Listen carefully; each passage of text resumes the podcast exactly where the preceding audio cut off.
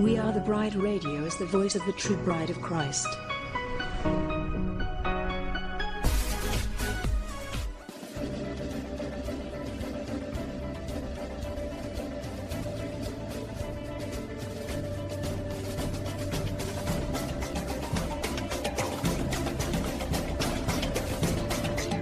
WATB Radio seeks to inform and engage the bride of Christ to stand up and take your place in the army and the kingdom. We recognize our battle is not with flesh and blood, but with the principalities and the powers of the air. We are a ministry of prayer, and we highlight what God is doing through other ministries and ministers across the globe. We provide a platform for ministers and a place for the bride to come together and rally around each other hold up each other's arms and pray for one another. WATB Radio celebrates the various missions that God has called each one of us to in this army. So we desire to promote and enhance the bride as a whole. Go bride! Our soon coming king awaits.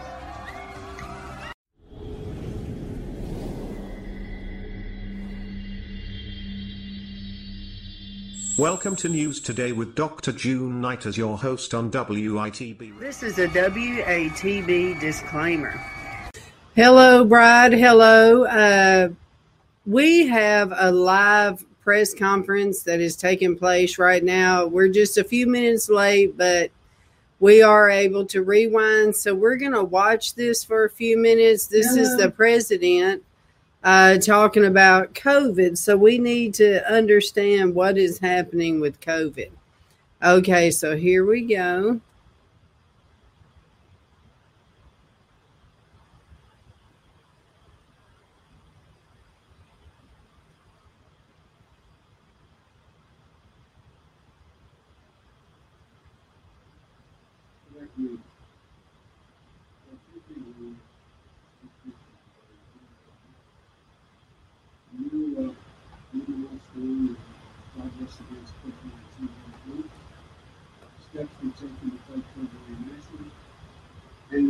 Tax cut for families and children under the age of 18.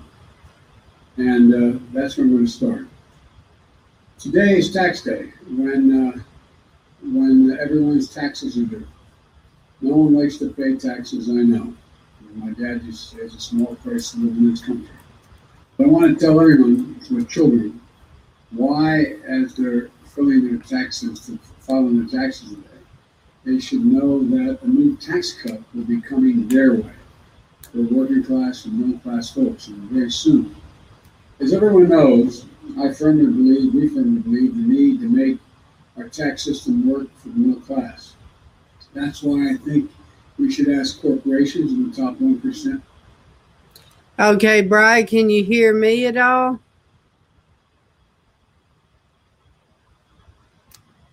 Uh, let me see what my settings are. Let's see here.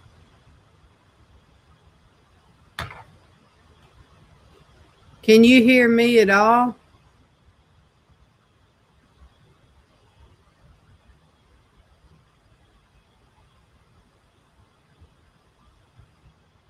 You can't hear it. Can you hear me?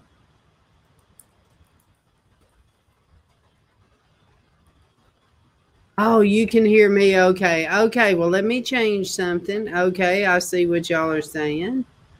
All right. Let me let me make a change. Thank you all for telling me. I'm sorry. I'll get it fixed. Hold on here. Okay, so let me rewind and we'll start this again.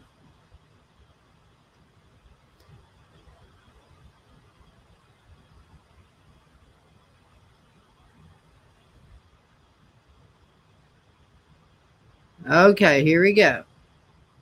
And notice he's got the vice president with him here today. Wow.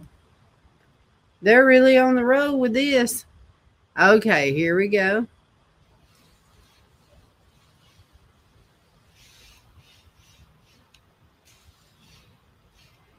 Good afternoon. There are three things I want to speak briefly today with you all about The new, uh, new milestone in our progress against COVID 19 here at home, steps we're taking to fight COVID internationally, and an important tax cut for families with children under the age of 18. And uh, that's where I'm going to start. Today is tax day when, uh, when everyone's taxes are due. No one likes to pay taxes, I know. But my dad used to say it's a small price to live in this country. But I want to tell everyone with children why, as they're filling their taxes to filing their taxes today, they should know that a new tax cut will be coming their way for working class and middle class folks, and very soon. As everyone knows, I firmly believe, we firmly believe, the need to make our tax system work for the middle class. That's why I think we should ask corporations in the top 1% to start paying their fair share, and why we should crack down on millionaires and billionaires who escape taxes by cheating. But I also think we need to give ordinary families a break, a tax break, to help them with the cost of raising their kids. Most people don't know it, but for families with children, we, uh, we put that tax cut into the American Rescue Plan, which was signed not long ago. And I signed the tax cut into law in March. 90% of the families, all middle class, working class families, will get this tax cut. It's a one year cut that reduces your taxes by $3,000 a year for each child you have under the age of 18.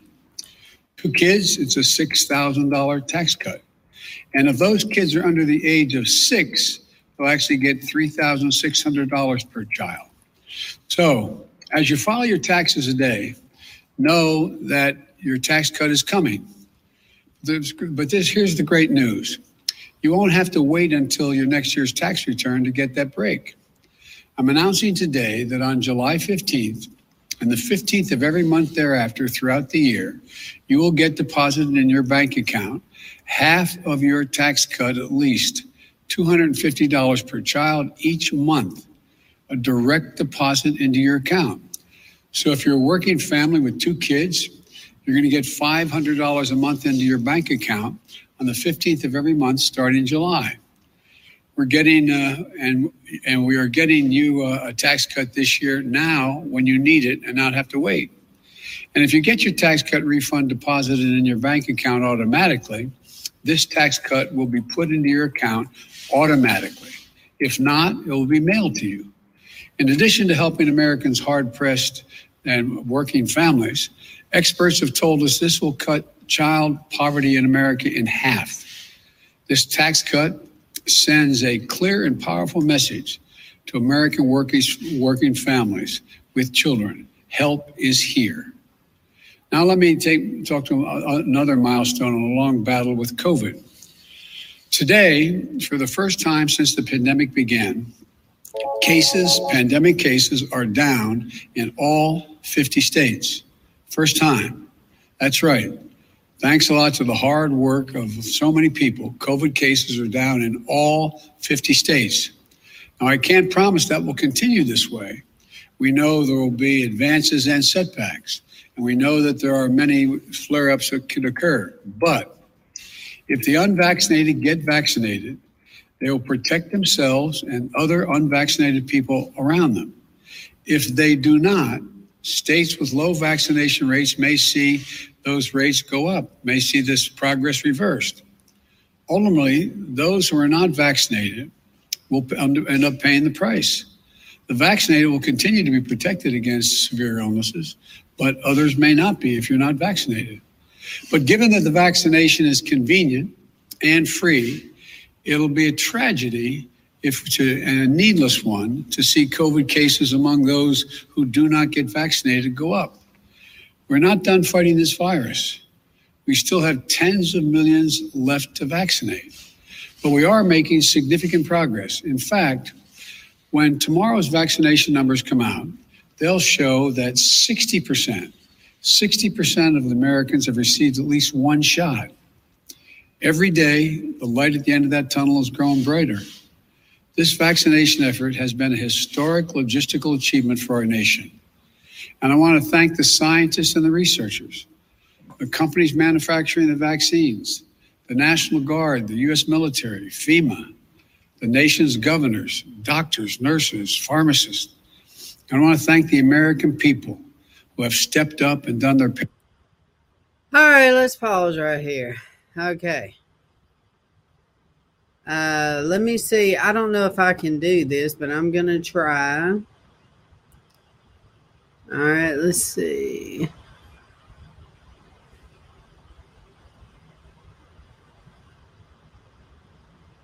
Yay! Okay, very good. Let me ask you something, Bride. How many of you think that we are listening to universal uh, payments?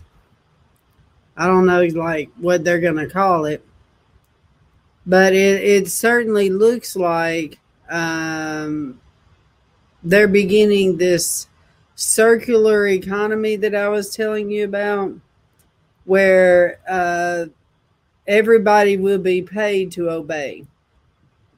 Now, they're not saying this right now, but you've got to ask yourself why are they beginning to start paying people? Now, I'm going to tell you something I heard that is very disturbing. Okay, as you know, I'm an employer and I'm now wanting to hire these people, right? So, because of that, I heard that they are now, uh, that it's hard to get, they're saying it's hard to get employees now because people don't want to work. Can you believe that? And they said that why would you why would you want to work when you can get money from the government? Uh, they get in other words, they get more in their disability, more in their SSI, and all of this. So why would they want to work? Uh, and so what I'm wondering, what I'm wondering, Bride, is is this what their goal is?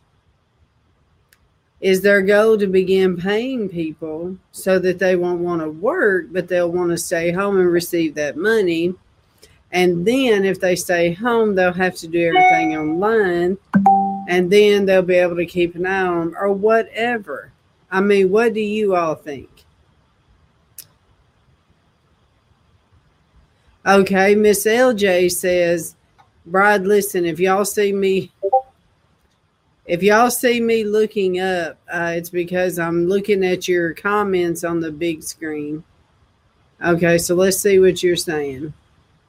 LJ said it's possibly a stepping stone to get us used to these deposits. Just like the stimulus money. True, true. Now, here's the deal. Here's the deal, y'all. Y'all, we know that we don't have a problem with taking money. We don't have a problem with doing all this unless you're asking something of us. If you are asking us to sign our life over to receive it, no. If you're asking us to renounce Jesus to receive it, no. If you're asking us to go along with some new order, no. So I almost think LJ is right. What if, what if they are just priming us to cause us to get used to money coming from them and then we compromise along with whatever is these people that are getting the jab whatever uh, the decrease that that is causing in the brain or you know whatever uh, i mean can you see how it could escalate to where they just would they would roll right on with it you know I mean, I don't know. What do y'all think?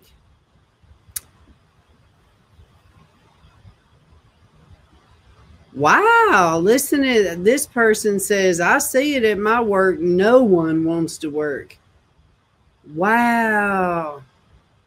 And then a miracle says, I think total government dependency. Yeah. They're building the foundation for the beast system. Yes. Higher health care, but no health care. I'm gonna tell y'all what we was looking at healthcare here now that we have payroll and stuff. Oh, you wouldn't believe how expensive it is. Ridiculous. I mean, like looking for Brock's family dynamic with three kids, you know, wife and three kids. It was like 1200 1300 a month. You know, just to go through this, it's like, what the world? Uh, yeah, Bethany says the Bible says if you don't work, you don't eat. Yeah.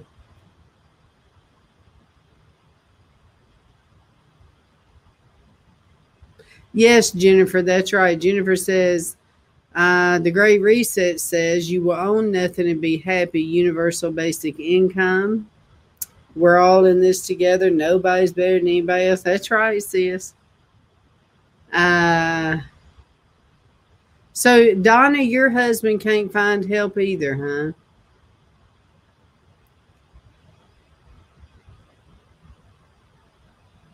Yeah, healthcare is ridiculous. So, I don't know. Okay, well, let's go back to watching this and let's see what he's going to say here. Yeah, it is going to get worse. Okay, well, let's continue. Let's go back to the screen.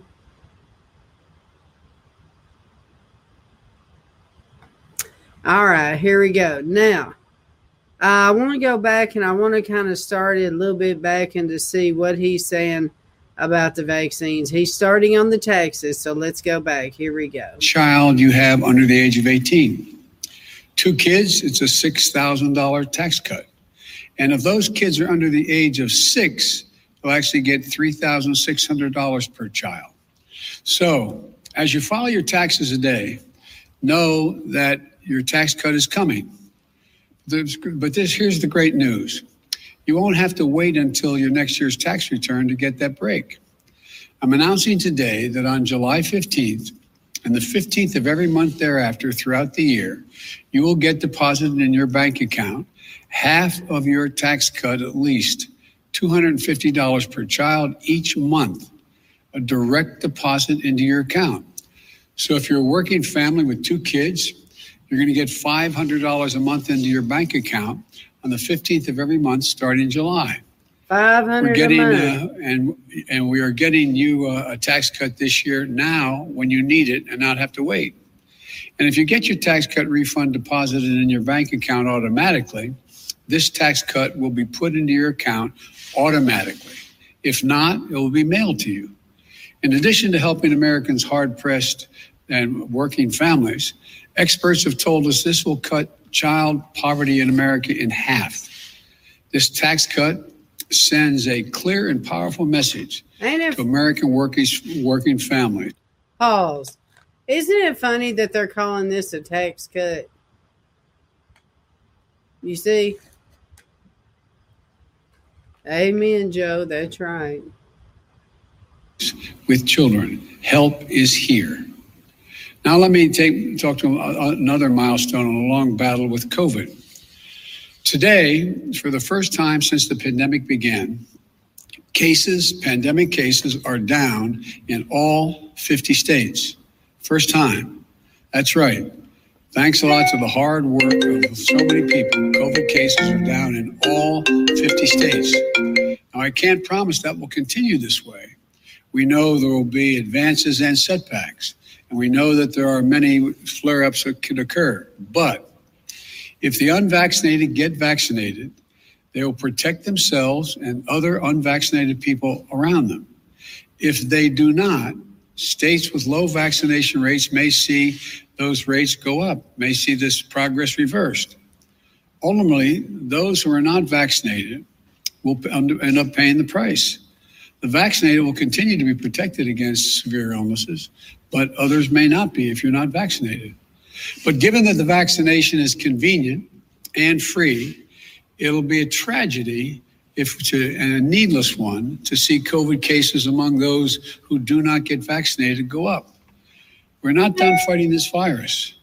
We still have tens of millions left to vaccinate, but we are making significant progress. In fact, when tomorrow's vaccination numbers come out, they'll show that 60%, 60% of Americans have received at least one shot. Every day, the light at the end of that tunnel is growing brighter. This vaccination effort has been a historic logistical achievement for our nation. And I want to thank the scientists and the researchers, the companies manufacturing the vaccines, the National Guard, the U.S. military, FEMA, the nation's governors, doctors, nurses, pharmacists. I want to thank the American people who have stepped up and done their patriotic duty and gotten vaccinated. Okay, we hear the theme here. It's your patriotic duty to get the V, he's saying. Let's look at this a minute, Bride. President Trump says he's the one that put in the vaccine. He wants his name on it, Trump seen. Then he said he's the father of the vaccine. Okay, so if he's wanting all the credit for the vaccine, he's the one saying he has the patriots. Then you got the Democrats over here saying if you take the V, then you're a patriot. So which way is it, people? It's because they're both together. In less than four months, we've gone from less than 6% to 60% of adults in America with at least one shot. We're seeing the results in live, and, and uh, we see the results in people's lives and in their livelihoods. Deaths are down from COVID by 81%, and also at their lowest level since April of 2020. As a result of our prompt action to roll out the vaccine and boost the economy, we've gone from stagnation to an economy that is growing faster than it has in nearly 40 years. We've gone from anemic job creation to a record of creation for more for a new administration. None has ever created this many jobs in this time frame. The progress is undeniable, but we're not done yet. And some of the hardest work is ahead. We're still losing too many Americans, and we still have too many unvaccinated people in America. Last week, the CDC announced that if you're fully vaccinated, you no longer have to wear a mask. They reported that science, the science now shows that your vaccination protects you as well as being masked or better than being masked. So you can protect yourself from serious illness from COVID by getting vaccinated or wearing a mask until you're fully vaccinated. Either way, you're protected. As I said last week, some people may want to continue to wear masks, even if they are fully vaccinated. That's a decision they can make. Some businesses may want to continue to require wearing masks. Let's all be kind and respectful to one another as we come out of this pandemic and respect those who want to continue to wear a mask, even if they've been vaccinated. Above all, Let's work together, though, to meet the target I've set of 70% of adults, all adults, with at least one shot by July the 4th. Seven states have already done this. Getting vaccinated has never been easier. We are 80,000 locations where you can get a shot. 90% of you live within five miles of one of those locations.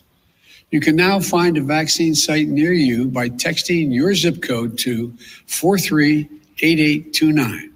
438829. Your zip code and that number. You'll get all the places near you. Many places don't require an appointment. Just walk in and get the shot. It's free, and everyone 12 years and above is eligible. If you need so help sad. getting your vaccine site, getting to or from your vaccination, vaccination site, Lyft and Uber are offering free rides to take you to the vaccination site and bring you back home between May 24th and- and July the 4th to anyone who wants to get vaccinated.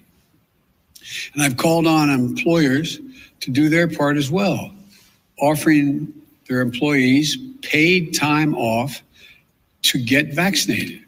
And we've set up a program nationally to reimburse those businesses for the cost of giving employees the time off. Now it's time to get your shot. We have the vaccine. We've secured enough supply to vaccinate all adults and children above the age of 12.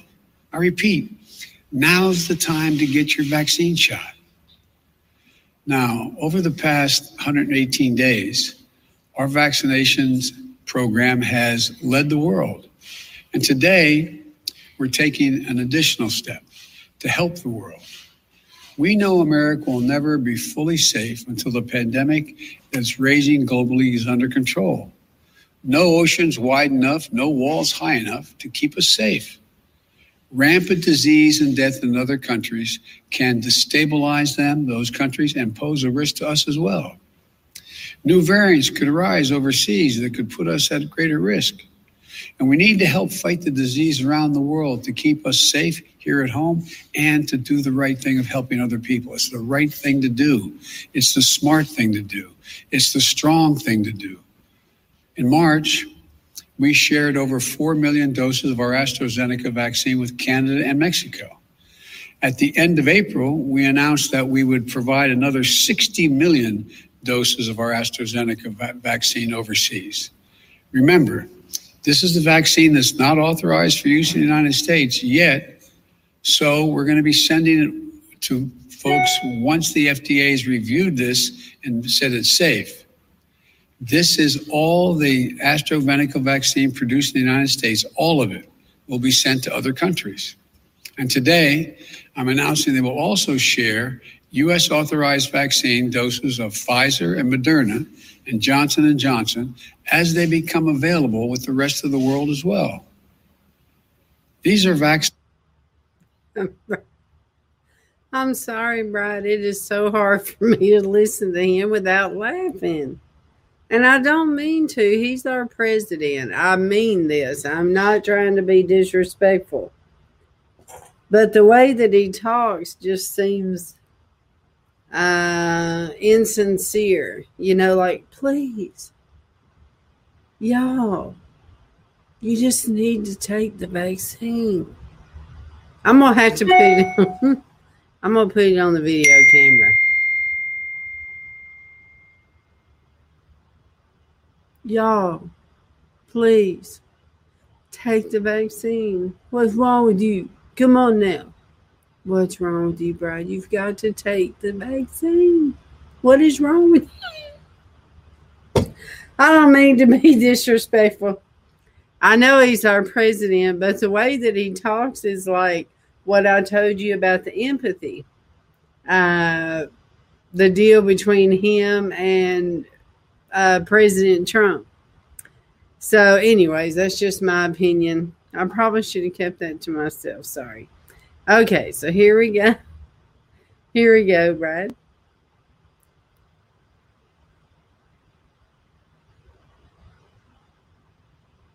vaccinations and vaccines that are authorized to be put in arms of Americans. And by the end of June, when we will have taken delivery of enough of such vaccines to protect everyone in the United States, the United States will share at least 20 million of those doses, that extra supply with other countries. This means over the next six weeks, the United States of America will send 80 million doses overseas. That represents 13% of 80 million. What the world? 80 million doses. Watch this. Watch this.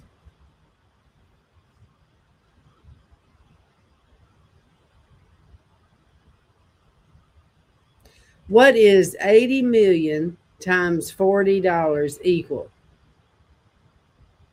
The answer is 3.2 billion United States dollars. 3.2 billion. What is 80 million times $50 equal?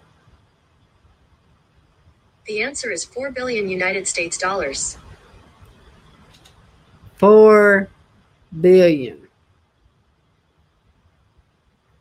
All this talk that they're doing, Bride, about this universal language, if you don't see the merger here, I don't know what to tell you, Bride, because this whole deal, this universal talk, they have merged. Let's go, let's go back to it.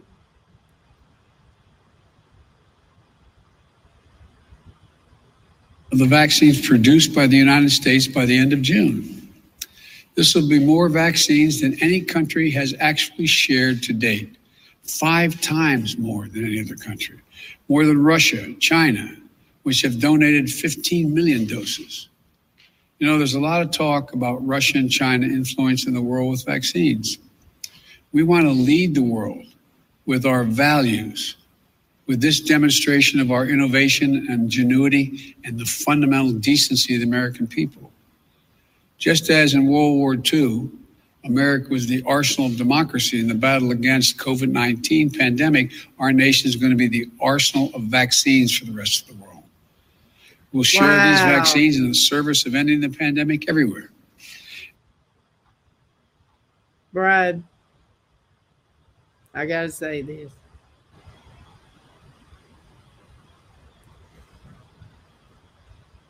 You know how I told you that I feel like President Trump's America First plan is really America down. To me, he handed over the reins to Biden, and I know this to make a lot of Trump supporters mad. But to me, I told you he is not going down the sinking ship now that they're here, they're saying, oh, we're just going to give away all these 40 or 80 million uh, jabs, the vaccine, which we know costs between 40 and $60 a piece. And they're going to do this for people all over the world. You know, it just makes you wonder because we have the economy, which we're going to talk about today on my other news about the economy, is not doing so good, although they try to reflect that it is. You hear what I'm saying? Uh, we still have homeless people out there, Brad. We still have homeless people out there. We have a lot of people out here that are hurting. Do you hear what I'm saying? So I don't know. I mean, I know that COVAX, which is part of the UN, COVAX uh, wants every rich country to fund the vaccines for all the countries that are not rich. And so I know they're still putting a plea out there that they're wanting more money, which is why, you know, he's making this announcement today. Excuse me which is why he's making this announcement today because uh, the United States is fulfilling that part of COVAX. Okay. So let's see what else he's got to say.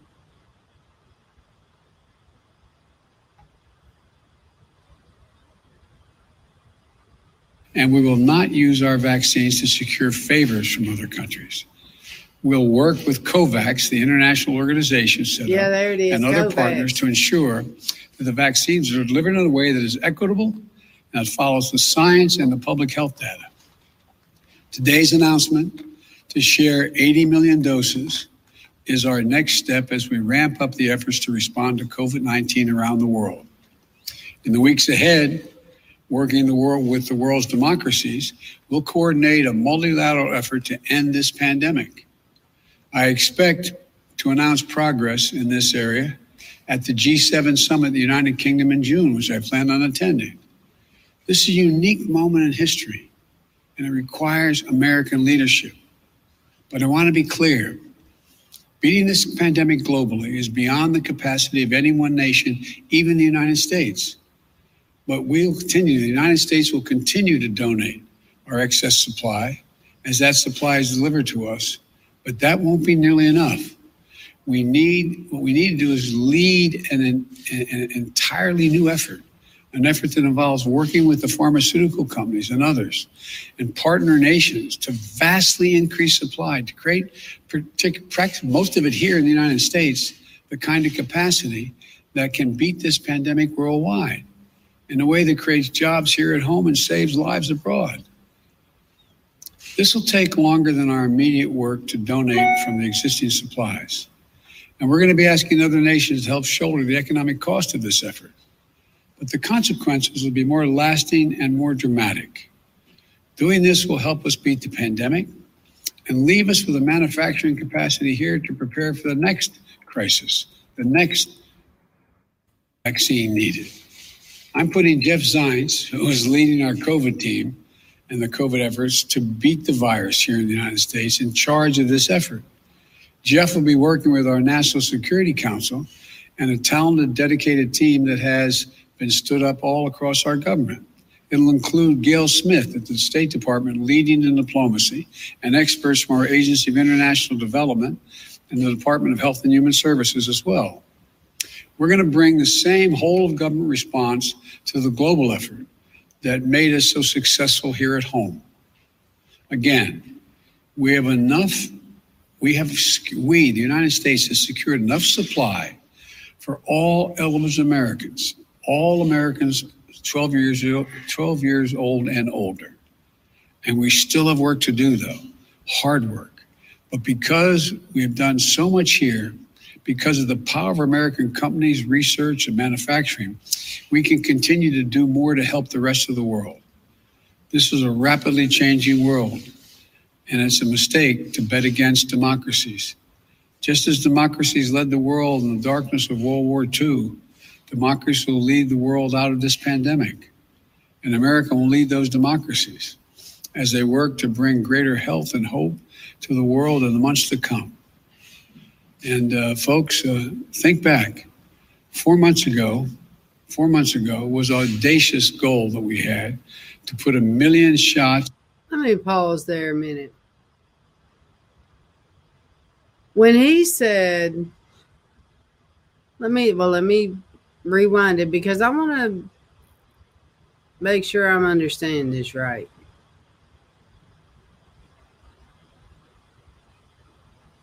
The Department of Health and Human Services as well. We're going to bring the same whole of government response to. The- okay, when he says we're going to bring the same whole of government response, uh, what that means is uh, the World Economic Forum. That's remember that's what they use. Uh, whole of government. That's part of the UN terminology. So now he's talking in the UN terms. So let's listen to him a minute. The global effort that made us so successful here at home.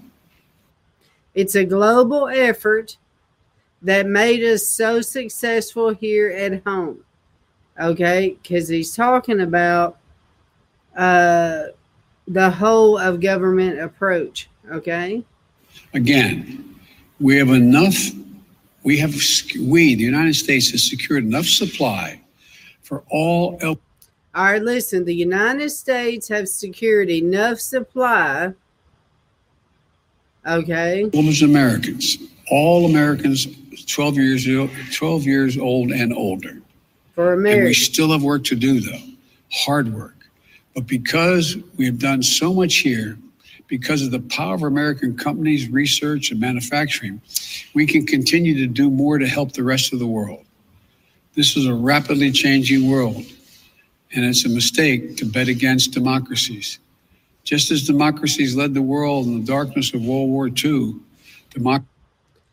Okay, see, remember I told you, Brad, how it bothers me when they say that word democracy because we're not a democracy, we're a republic. But I am wondering if they're saying if they have changed us. I'm wondering, and I know it's going to sound crazy, but I'm wondering if we have, if we do have two different governments, if or if we're merging into the one. The reason I say that is like the way that he talks about the United States. And then he talks about America as if it's a separate place. Now, we know as well that that is what President Trump, with this new government that he is setting up right now, is focusing on America. We know too that we're merging or have merged with Mexico and with Canada and with the triangular places, uh, which is like Guatemala, all these places basically that flood in here, type of deal.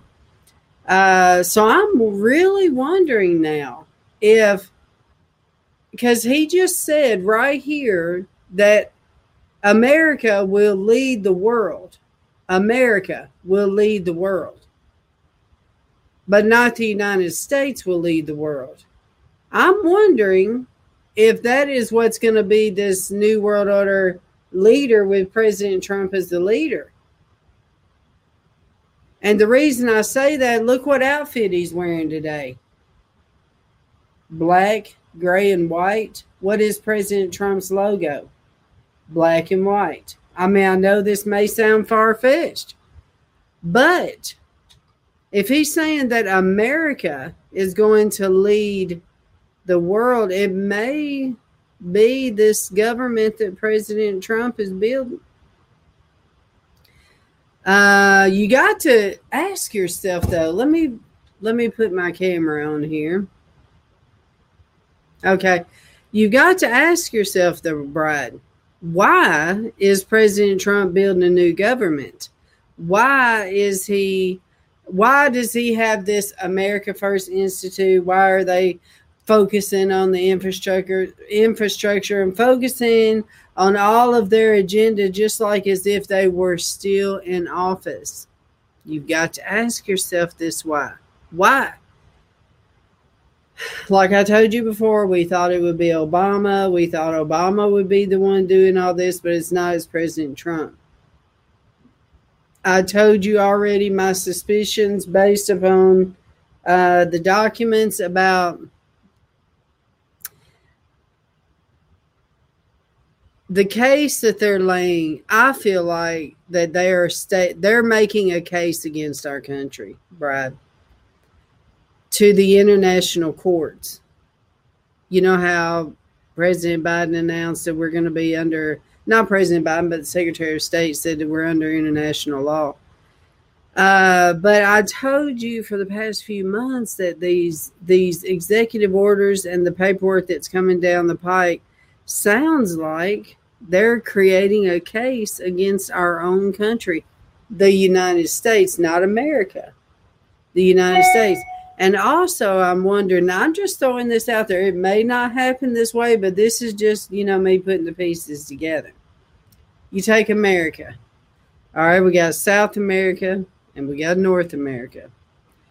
Okay, but you got to admit, we've had a whole lot of language America this, America that, America, America, America. Uh, ever since this began, really. But now it is like we have two separate governments because you have President Trump over here bossing everybody around. You've got to see this. It is like he is bossing everybody around. He has an opinion about everything. And it makes you wonder how he can do that. How how does he have a right to say all of this? You know? So what is going on? I don't know. Look into Mount Weather. What is Mount Weather? Yes, Sherry, that's right. Guilty of slavery that is one of the things that they'll be using against us, I believe, at the international courts of law, which I do believe will also include Christianity because the Bible is the root, they'll probably say, which is thus the white supremacy and all that. Okay, what'd you tell me to look up about the mount?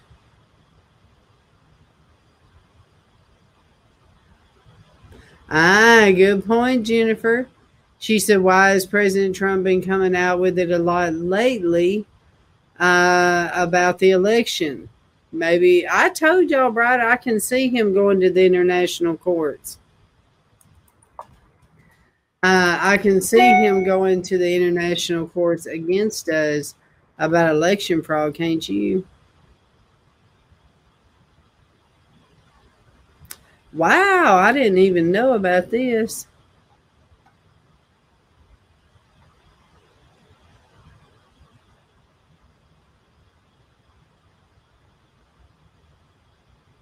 Oh, wow. All right, sis. Well, I will show that about Mount Weather after this. Okay, so due to the fact of uh, possibly having two governments, uh, let's see what he's saying here. Let's see.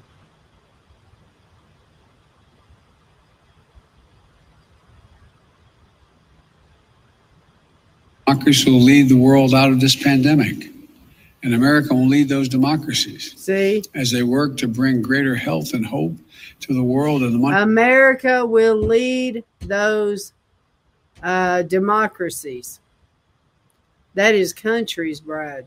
Democracies. America will lead those countries, he's saying. All right, Miss Jennifer. Wants to come. And uh, folks, uh, think back. Four months ago, four months ago was audacious goal that we had to put a million shots in the arms in my first hundred days as president. A hundred million, I should say. We did over 220 million shots in that time frame. Back then, most adults weren't eligible to get the shot. Now everyone 12 years older is eligible. And tomorrow, 60 percent by tomorrow, 60% of all American adults will have received at least one shot. Look what we've done. Look what we've done, America. Look at what you've done, America. There's not a single thing beyond our capacity to do in this country when we decide to do it, and we do it together. We can do whatever set our minds to do if we do it together. And that's exactly what we're going to do solve the problem here in the United States, which we're well on our way of doing, and help solve the problem for the world by organizing the rest of the democracies of the world. I want to thank you all. God bless you, and may God protect our troops. Thank you very much.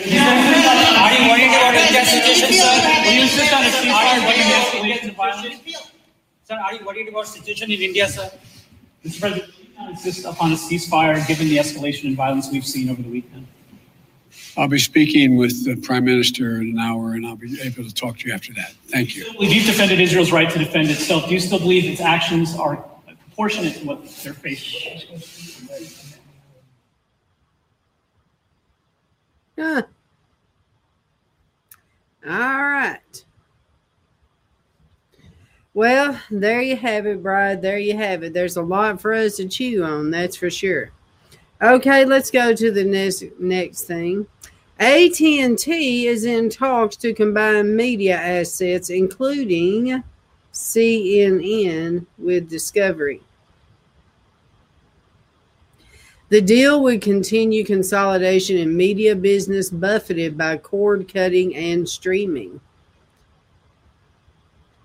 AT&T is in talks to combine its sprawling Warner, Media division with Discovery Incorporated, according to people familiar with the matter, potentially unwinding the telecom giant's signature bet on media as pressure on the traditional entertainment business mounts.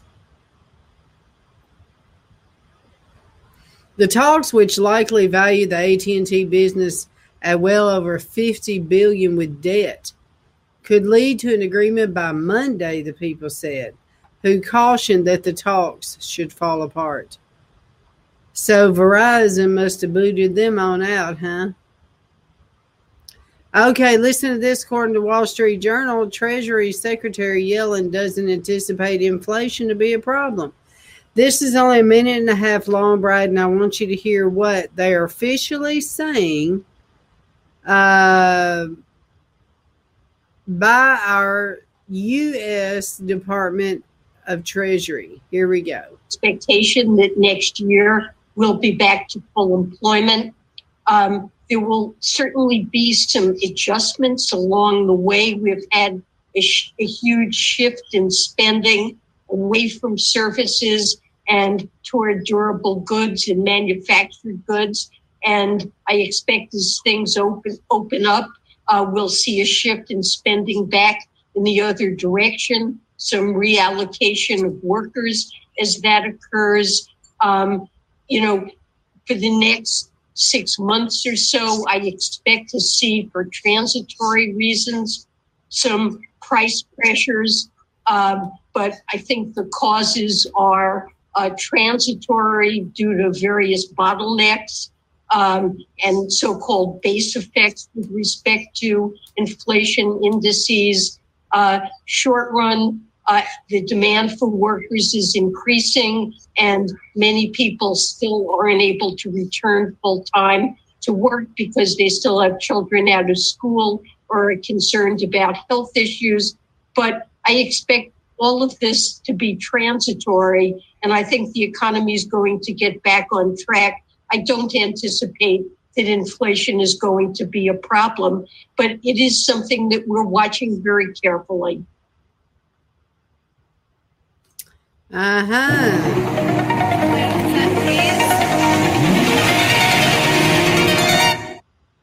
The human standard. All right, I wanted you to hear what she had to say there. According to them, everything is great. All right, let's go to the next thing. Child tax credit expansion kicks in July 15th. That's what the president announced today with monthly payments to the families. Biden administration will be sending up to 300 a month per child to millions of households. Look how this uh, newspaper is spinning it. I mean, what they're saying is true, but they're not saying it like, oh, this is universal uh, money. How can they be doing this? Where's all the money coming from? Don't y'all notice that the media is not even questioning all these crazy shenanigans? Don't you wonder why the media is not even addressing the new world order that's taking place? What the world? All right, so let's listen to this.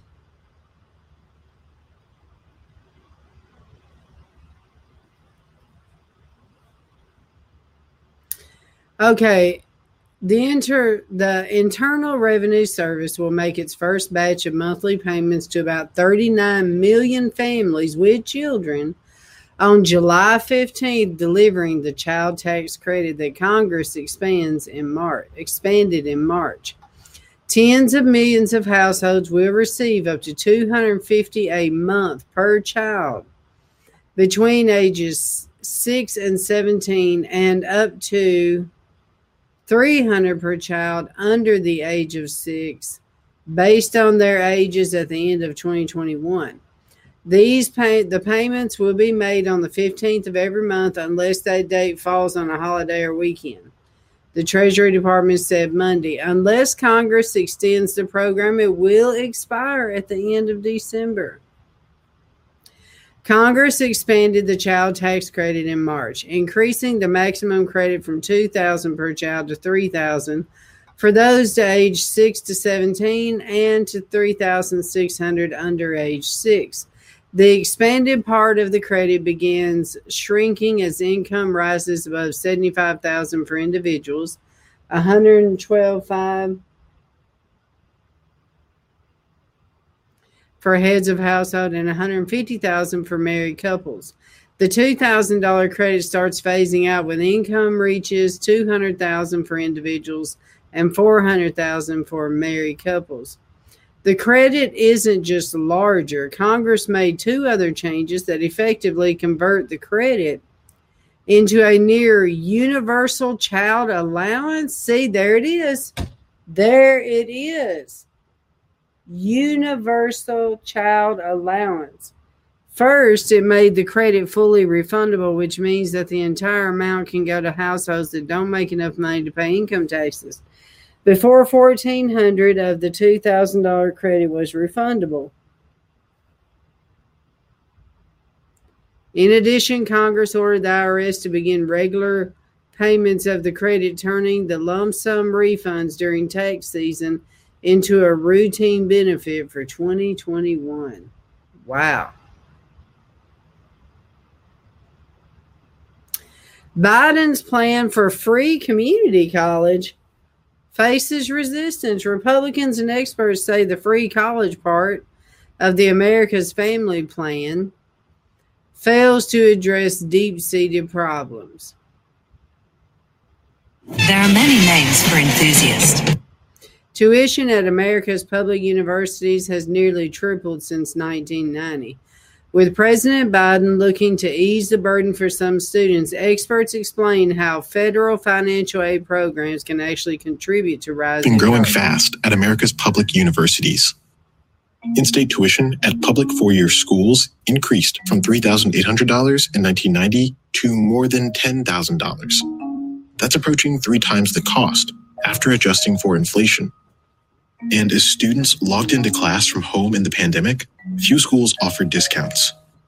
President Biden wants to make it more affordable to get a degree.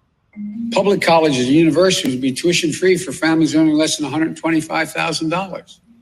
The president and his allies argue that the federal government should do more to help students. But research says that federal programs meant to help students pay for college have actually made higher education more expensive. The story begins on the balance sheets of public four year schools like the University of Oregon. In 2020, the university spent more than $975 million on operations. That includes wages for professors and administrators and upkeep on facilities. A school can pay for some of its spending by drawing on donations that are stored in an endowment. But endowments often have spending limitations. So the more important revenue streams for public colleges tend to be state funding and student tuition. But what happens with the former greatly affects the latter. Josh Mitchell covers economics for the Wall Street Journal. What's happened over the years is that burden of paying for college has shifted from state taxpayers to the families themselves. And so now we're seeing that more and more schools are relying on tuition to get a bulk of their funding. During recessions, many states opt to cut funding for universities. The lost revenue is made up by raising tuition or admitting more students, especially ones from out of state or overseas. This gives public schools like the University of Oregon an incentive to expand their profile, to attract not only in state students, but also non residents who have to pay higher out of state tuition fees. So they bolster their academic programs and they add recreational perks like gyms and rock climbing walls. You know, if you can make your campus more attractive um, by investing in these types of things that students like to do and make it a fun environment, like a Disney World environment, more students are going to want to go there. More students are going to want to apply, and therefore, the school is going to have uh, the, the power to raise tuition, and students will be willing to pay. These amenities are making prices rise, but there are deeper factors at play. Concerns about tuition and the high cost of college have been around since 1900, and they really started to rise in the 40s and 50s. And so Congress comes in and they say, okay, well, we want to help people pay for college. We'll do it through student loans. The federal government started financing the college system when Lyndon Johnson signed the Higher Education Act of 1965. If we reject learning, we render ourselves dead to the past and lost to the future. Since then, generations of leaders have approved changes to the act to influence how money flows into the college system when Congress created this program under the Higher Education Act, it gave schools an incentive to raise their prices. Because think about it, each student now has a voucher to pay for college.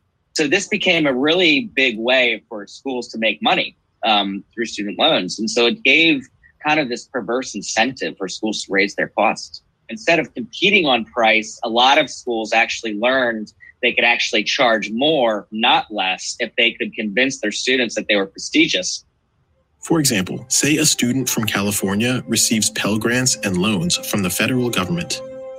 They're free to spend that money at the school of their choice. Some students opt for an in state education, but others can be lured by an attractive amenity or a key research program, and they can take those dollars out of state. This incentivizes schools to spend more on programs and facilities and ultimately charge more for tuition but those increased costs affect every enrolled student, including those who are in state.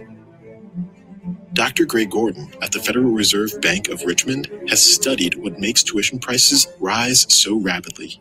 What we found is that the main drivers of college tuition inflation are demand side factors, that is, things that increase willingness of students to pay for school Dr. Gordon and his colleague studied the factors that increased average college tuition between 1987 and 2010.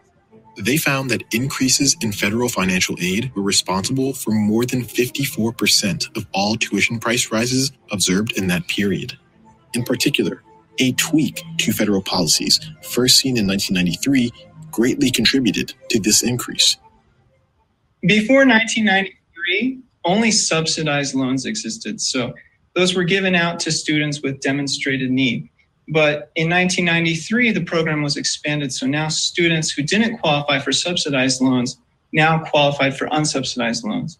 This greatly increased the ability of students to pay for school and ultimately led to tuition increases. But the federal government isn't the only factor at play here. More parents are willing to spend on their children's education because college graduates earn 84% more than high school graduates over their careers. This earnings premium has risen over time, and it's making tuition prices rise too. So, what can be done to rein in costs for students? Leaders in the private and public sectors have offered different paths forward, most notably President Biden. Experts tell the journal that Biden's tuition free proposal, as written, would have mixed effects on tuition price increases. His call to double the amount given as a grant will give students more money to spend at any college in the country. This could increase student demand for higher education, which would push prices up further. But the plan also calls for the federal government to cover 75% of in state tuition for qualifying students if states agree to pay the rest. This could calm some of the competition between public colleges for out of state students. An analysis conducted by Georgetown University professor Anthony Carnevale did find that Biden's proposal would pay for itself. We know through a fairly elaborate um, set of uh, economic analysis of the Biden plan, if we put the money down now, 10 years, the program will pay for itself. But Dr. Carnevale says the problem of rising tuition can't be addressed with government policy alone. The private sector has also proposed ways to train workers without a four year degree. Google, for example, offers a six month certificate that can stand in for a four year degree in certain IT roles. Wow. And thousands of universities are collaborating with websites like Coursera to provide new, and inexpensive learning options. Experts say that a That's consensus has emerged. Costs for college are too high. And in a world shaken by the coronavirus and an uncertain economic recovery, parents and students are increasingly asking Is this all worth it?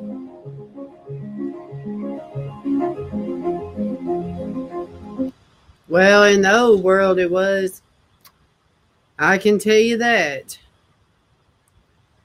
Okay, President Biden's plan to offer Americans the opportunity to attend community college for free is running up against political obstacles over who should pay for it and skepticism on whether it would broaden access to higher education. His proposal, unveiled in April as part of the $1.8 trillion America Families Plan, would waive tuition for two years of public community college. It would also provide many students more cash to cover living expenses that often deter students from lower income families from attending. As with other aspects of the overall Biden plan, the $256 billion community college proposal represents a gamble on big social spending. So, what do you think about it, Brad? Okay, now we're going to move on to UN news. Okay, look at what they have on the UN website. Let me get my glasses. This kind of article fires me up because it's all gearing up for the persecution against the church. And it just makes you sick knowing a lot of these ministers are partnering with this, knowing what's coming to us, knowing what is coming to us. Uh, okay, so here we go. UN News, USA. Now, let me tell you something about the UN's website, Brad. When you go to the UN's website and you check out their news, you got to think about it like this. You have all of these countries watching this and that they're giving the reports on all these countries. So this is them telling them that the, this is what is happening in the united states okay look what they say rights expert decries wave of anti-protest laws spreading throughout the country and you see the picture with black lives matter and all this this is dated May 5th. This is a very recent article. A UN independent human rights expert has slammed new laws in several American states aimed at suppressing racial justice protests and the Black Lives Matter movement, according to a statement on Wednesday. Can you believe this? Special Rapporteur Clement Voule said the laws adopted in Florida and Oklahoma appear to be part of an ongoing effort to curtail demonstrations such as those which took place following the killing of George Floyd last May. So they say will bring a snowball effect. He feared they are part of a wave of legislation to restrict racial justice protests in the United States, where more than 90 anti protest bills have been introduced in 35 state legislatures since May of 2020. Seven other states have drafted laws which are moving towards enactment. I am afraid that the adoption of anti protest laws in Florida and Oklahoma may be part of a snowball effect which started in 2017 with anti protest legislation spreading throughout the country. Who is the UN Special Rapporteur on the Right to Peaceful Assembly? I strongly urge all states to refrain from going down the same path. So, according to this guy, they are incentivizing white supremacy. In Florida, a defendant in a civil lawsuit will now be able to avoid liability by establishing that the energy or death they caused arose from conduct by someone acting in furtherance of a riot.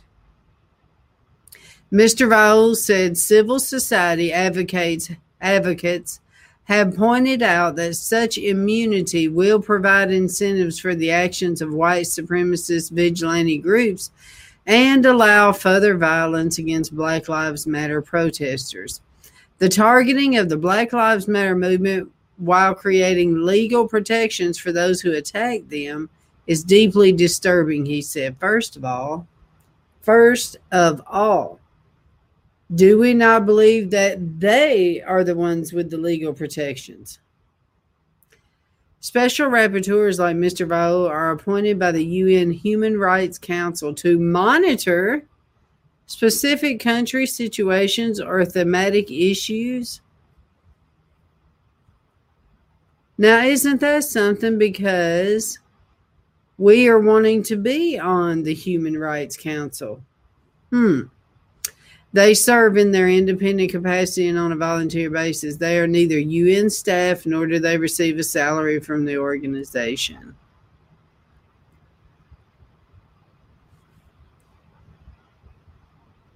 All right, let me show you this, Bride.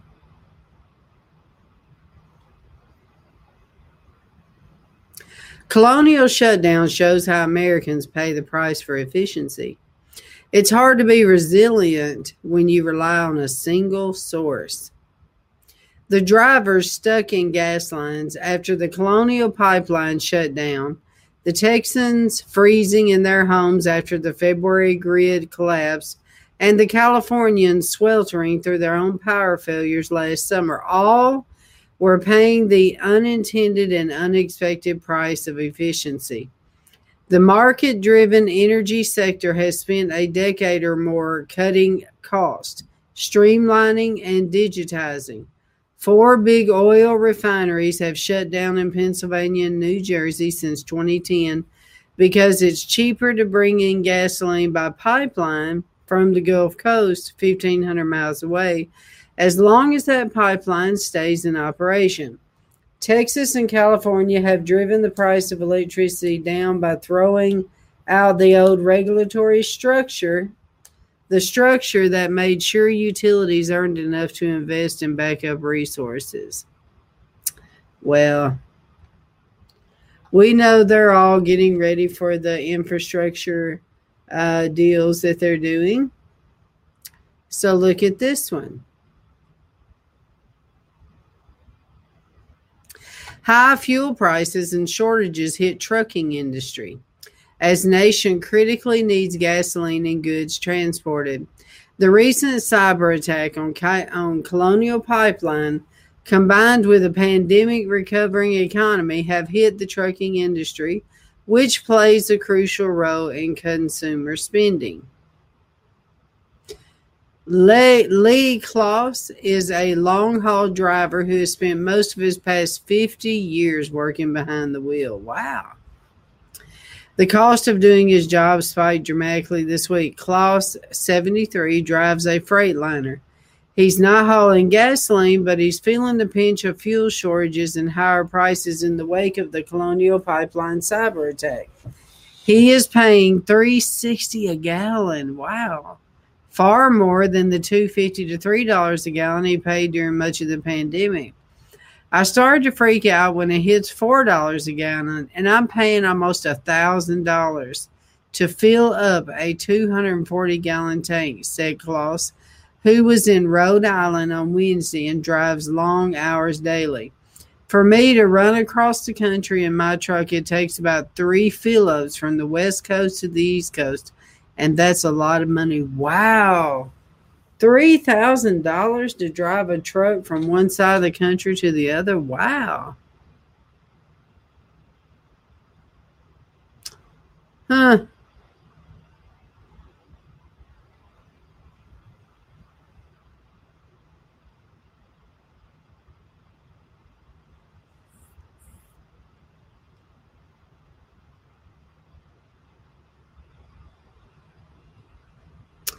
Let's see what they got to say here. Look, that's the gas lines.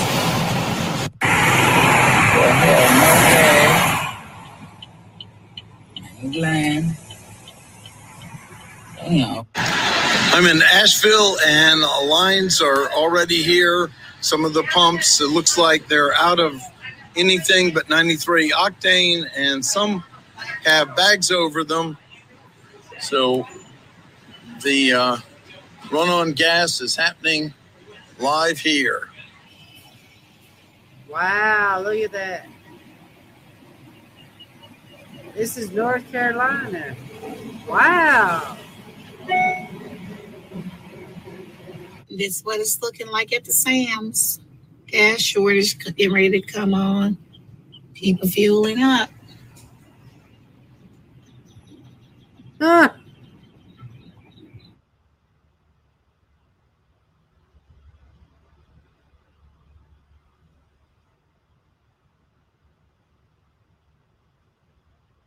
Why should your business go hybrid? Well, it's a lot like wow. golf. The more insights you have, the better your game. With IBM Watson on a hybrid cloud. I wouldn't have nothing IBM. The IT, IoT company of the world. Okay, so let me show you this one. This one is according to the World Economic Forum. This is a survey done. Will employees be required to get the vaccine? This is dated May 17th. This is today. 40% of companies surveyed in a new report require all employees to be vaccinated against COVID 19. Wow. 40% of the companies are pressuring. I would like to do a survey in my chat rooms. If you have quit your job because your employer is asking you to take the vaccine, I want you to do a thumbs up in the room. Let me know if this is one of you where you had to quit your job because your employer is asking you to get the V. Not if you know someone, but if it's actually happened to you.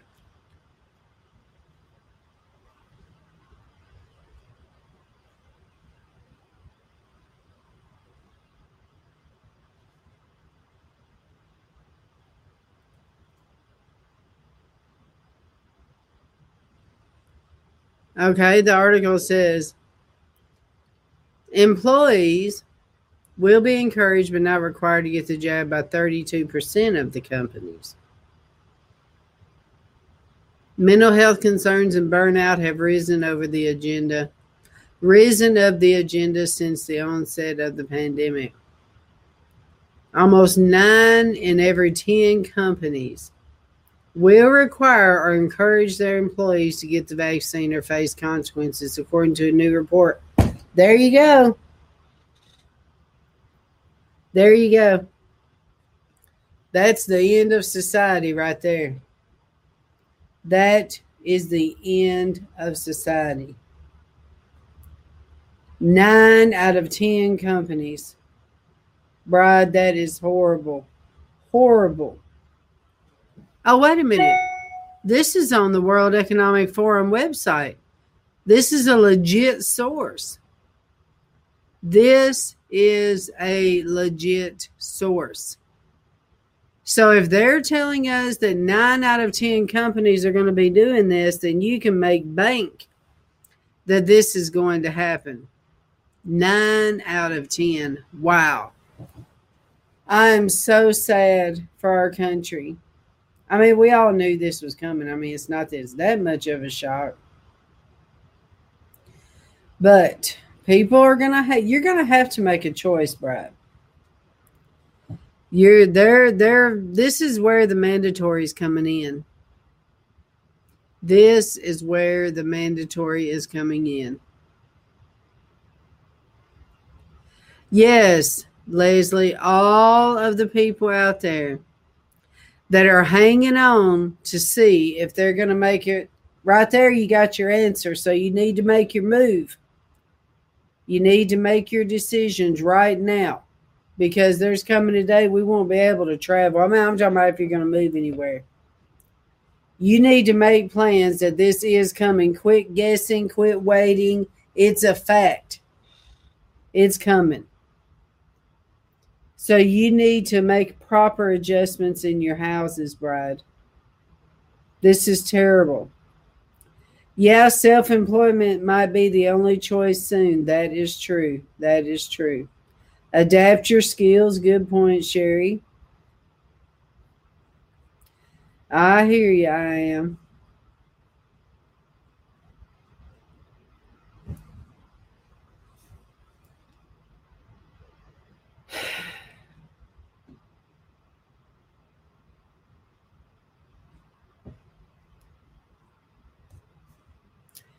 Good point, Jesus.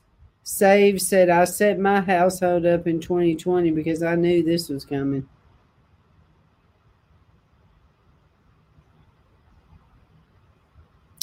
Oh, Sonny, I hear you. Yeah, the brides get y'all got to get. We're seeing it right here. It's official. P, everybody's been asking, are they going to make require it in our job? We found out right here, nine out of ten, and I guarantee you know who the other ten are. Probably people like me, the Christians. The Christian companies that say nope type of deal we would probably rather make sure who we hire does not have the V. you know, I mean, there are companies, Brad, that are actually saying that. We want to know if you've had the V because if you have, we're not hiring people that's had it. So, I mean, it goes both ways. So, that's probably where that other 1% is. Okay, well, let's continue reading. Almost nine in every 10 companies will require or encourage their employees to get a vaccine or face consequences, according to a new report. All employees are required to be vaccinated by 40% of companies surveyed in a report from Arizona State University, the World Economic Forum, and the Rockefeller Foundation. Wow, we really trust the Rockefeller Foundation. Yeah. No, thank you. Employees will be encouraged but not required by 32% and 16% to require some but not all employees have to have the jab. While vaccination programs are well underway in many of the world's wealthiest countries, other regions lag far behind, with India and Latin America in the crosshairs. Look at there. 88% of employers will require or encourage vaccination for employees. 40% require all employees to be vaccinated. 32% encourage but not require employees. And 16% require some employees to be vaccinated. Ah, there you go. Okay, let's move on to the next deal. Check this out, Brad. Check this out. China seeks to run global database for vaccine passports. This is dated today. China has, as a technocracy, China has packaged and exported to the world its evil system of social and pseudo scientific control. Global citizens, including Americans, are in total denial of these expansionist goals, even as China closes the trap.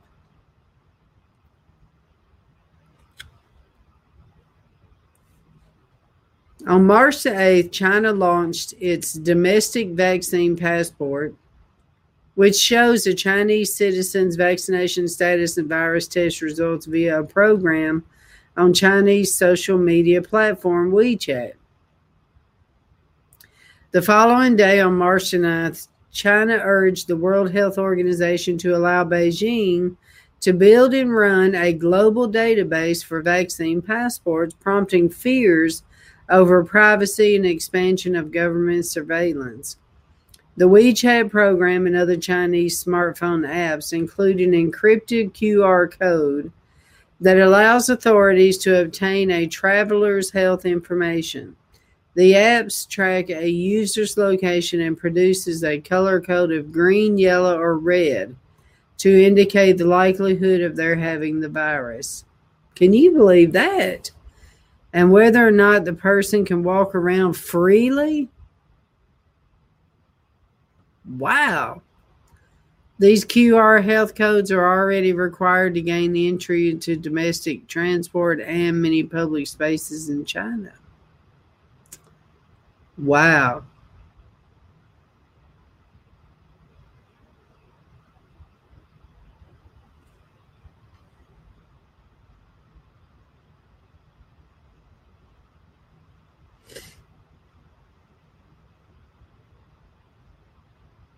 Mm. Thank you, sis. Here's another good source that she brought to the forefront. Thank you, Miss Leslie. This is a post that we put out for We Are the Bride. And here's what the picture says Stay pure, stay holy, stay natural, and say no to Trump's V. Be encouraged, bride. Don't fall for the pressures from the beast. We do these encouraging things on our Facebook. You need to like this little channel. We are the bride. And it says, You are the bride. You are called apart for his glory. Do you think Jesus would tell you to do this? Don't listen to Franklin Graham, who tells you that Jesus would. He would not. You are designed to be pure, holy, and consecrated. Do not be tainted. God is our healer, deliverer, and provider. Right now, people are pressuring most of you. Don't listen to these people or ministers who are telling you it's okay. It is not.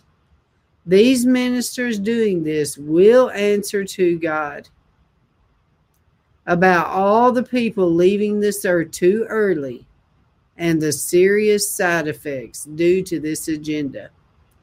Please, bride, research for yourself what is in these things. Don't do this to number one, keep your job, keep flying, to keep your material things, to please your neighbors, or to fit in and feel cool. Protect your temple at all cost. It will cost you everything. The MOTB is here. This is done in stages. Listen to this, Brad. One, two, three, and you're out. Type of deal. Don't even go to number one. If you went to number one, then repent and don't go to number two.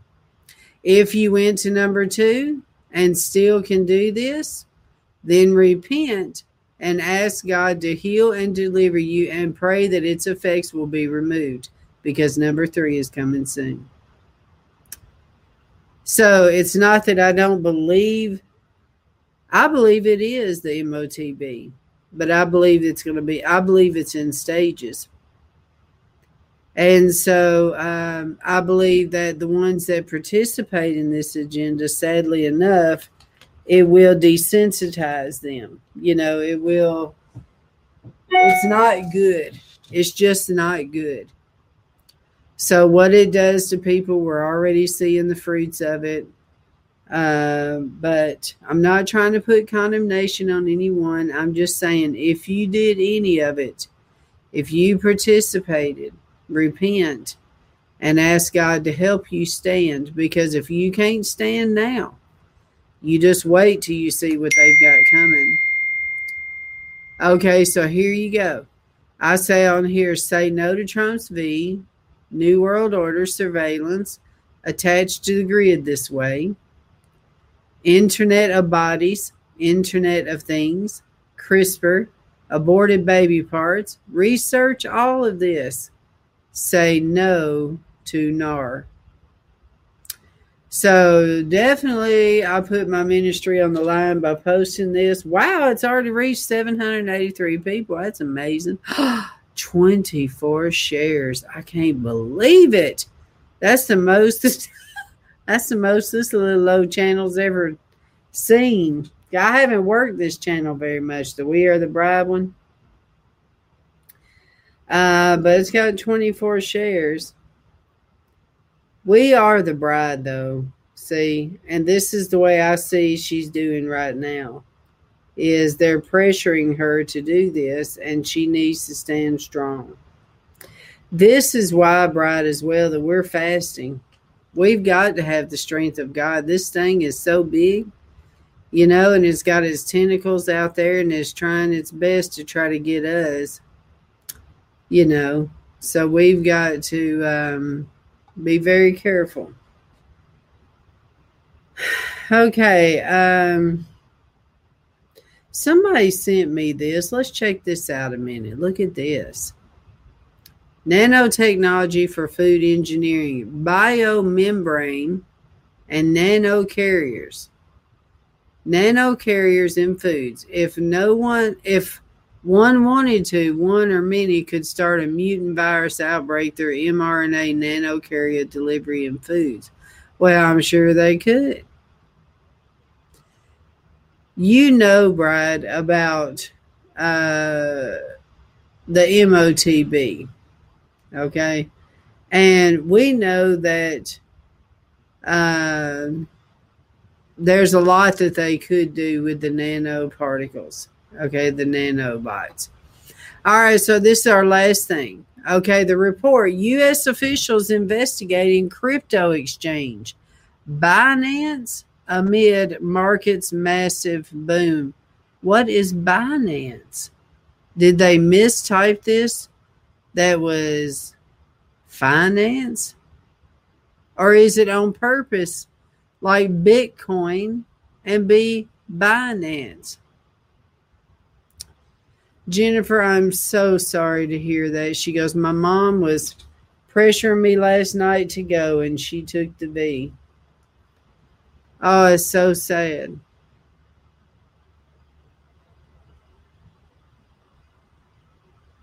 Oh, Deborah said on March the 20th of 2020, I mean, March the 30th, at 7 a.m. on my front porch, this is what the Father spoke to me. He said, I have protected you. You are mine. Your DNA is pure. Your DNA is my DNA, says the Lord. Well, it makes sense because we are created in his image. Binance is an exchange. Okay, thank you. All right, let's see here. Amid markets' massive boom, the Department of Justice and Internal Revenue Service have reportedly opened an investigation into cryptocurrency exchange Binance, heightening tensions in the largely unregulated industry and unprecedented market volatility. And reports that hackers demanded a $5 million cryptocurrency ransom from the fuel company that halted operations this week.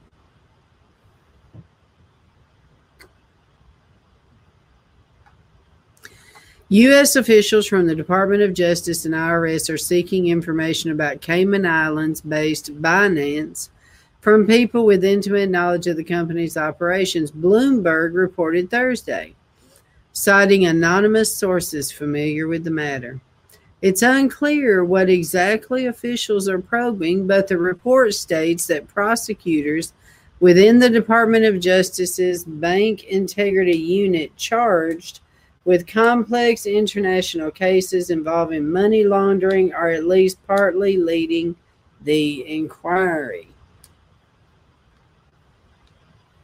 Oh, they have their own coin too. Okay, gotcha, gotcha.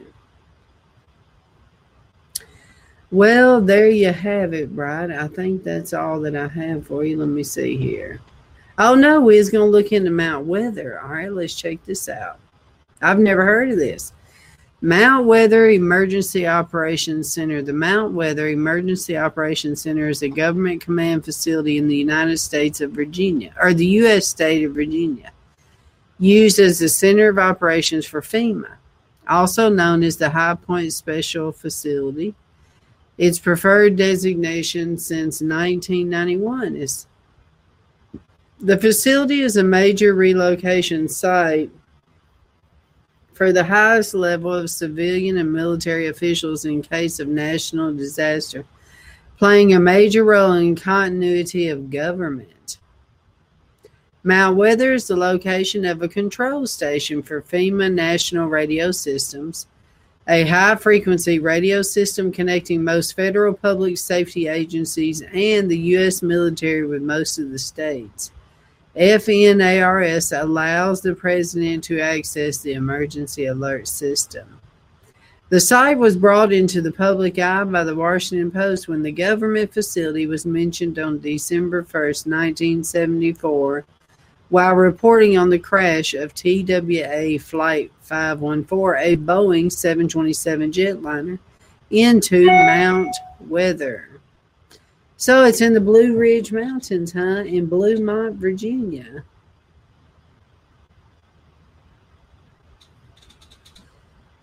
Hmm. Let's see if there's any videos on Mount Weather. Let's check here.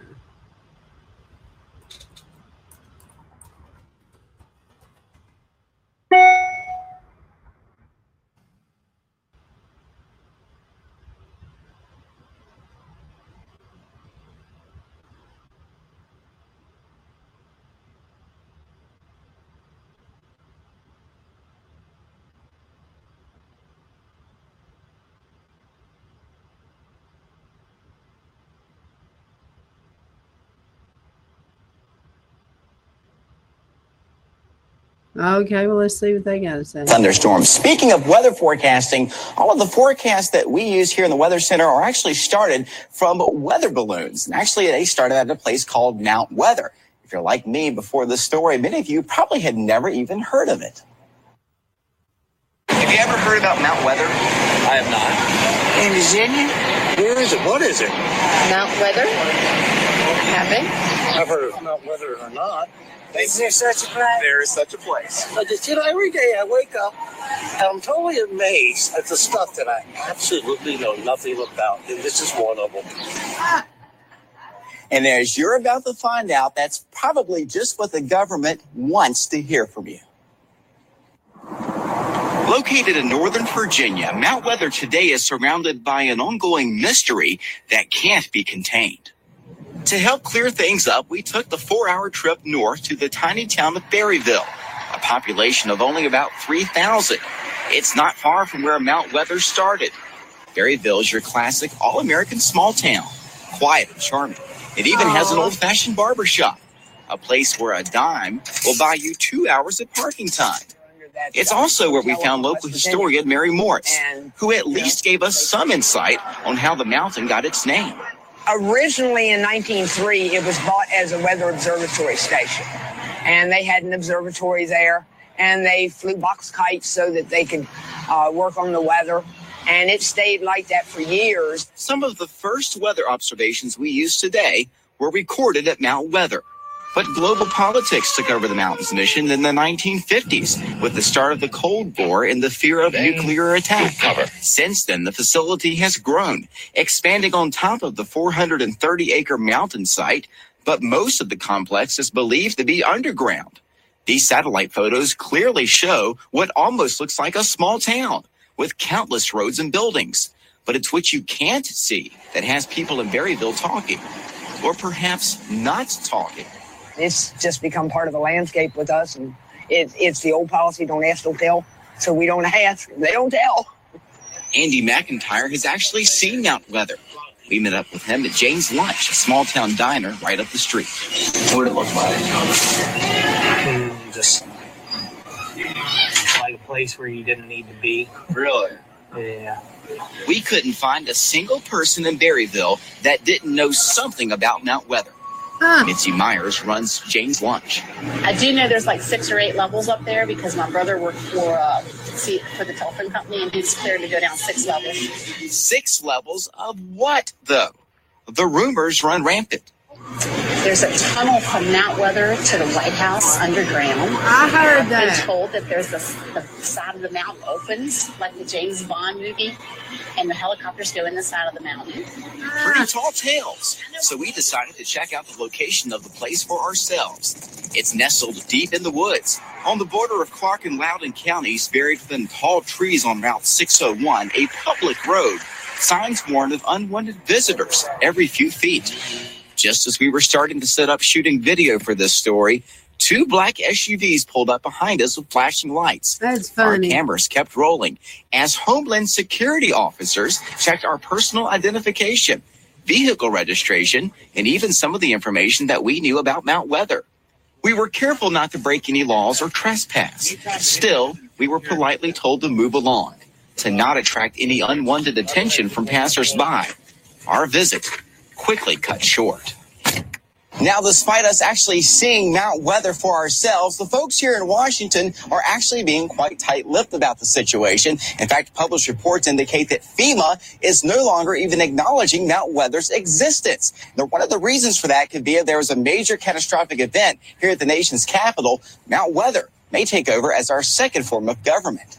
In fact, What? the talk around Berryville tends to focus on what role, if any, Mount Weather played during the events of September 11th, 2001, when top congressional administration were reportedly whisked off to a secret bunker 75 miles west of Washington.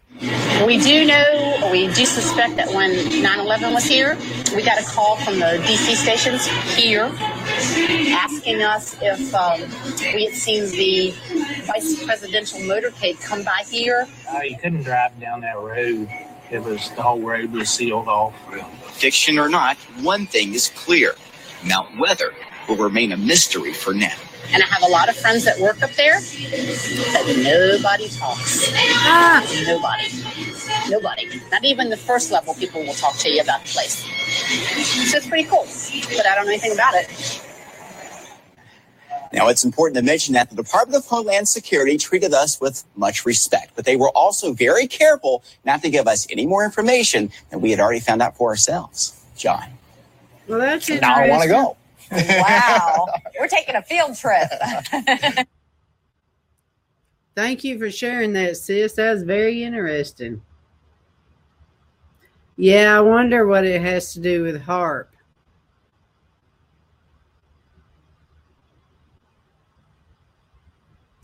All right, Bride. Well, that's all I have for you today. So I will see you all. Uh, Author and White House correspondent Dr. June Knight has published 10 books. As she traveled the country in obedience to God serving ministries, her books are about the bride of Christ, preparing the church for the end of days, persecution, purity, and spiritual warfare. She even wrote a book revealing the pain and struggles of her own life called Testimony of a Broken Bride. Jesus is the true husband. Her books hope to help families make right decisions in the coming days about the mark of the beast and to choose Jesus over the beast system. Released four books this year about current day situations such as judgment, and technology, tribulation days, and more. These four books released in April of 2020 after she left the White House and exposes what she knows about President Trump and the Antichrist agenda. These books reveal apostasy plus idolatry equals judgment and it's for the harvest. Dr. June reveals the great divide in the church in this hour due to the great deception. Explains what is the ecumenical movement, new apostolic reformation, and false religions, exposes the one world religion agenda. Dr. June exposes the new world order and satanic agenda, this book exposes the lie of the new apostolic reformation evangelicals who have surrounded the president and is partnering with the beast system. This book chronicles 40 days of repentance and casting down 40 idols in our nation and church. This book reveals the biblical pattern of judgment and the current judgment.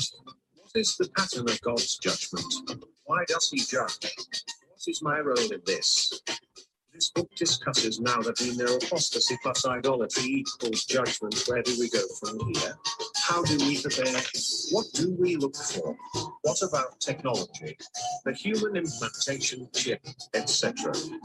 So purchase the American Quad books today before they shut them down. Be alert. Be informed. Be equipped for the war ahead.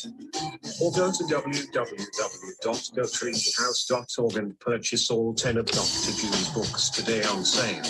If you are interested in writing a book, please go to treehousepublishers.com. Thank you.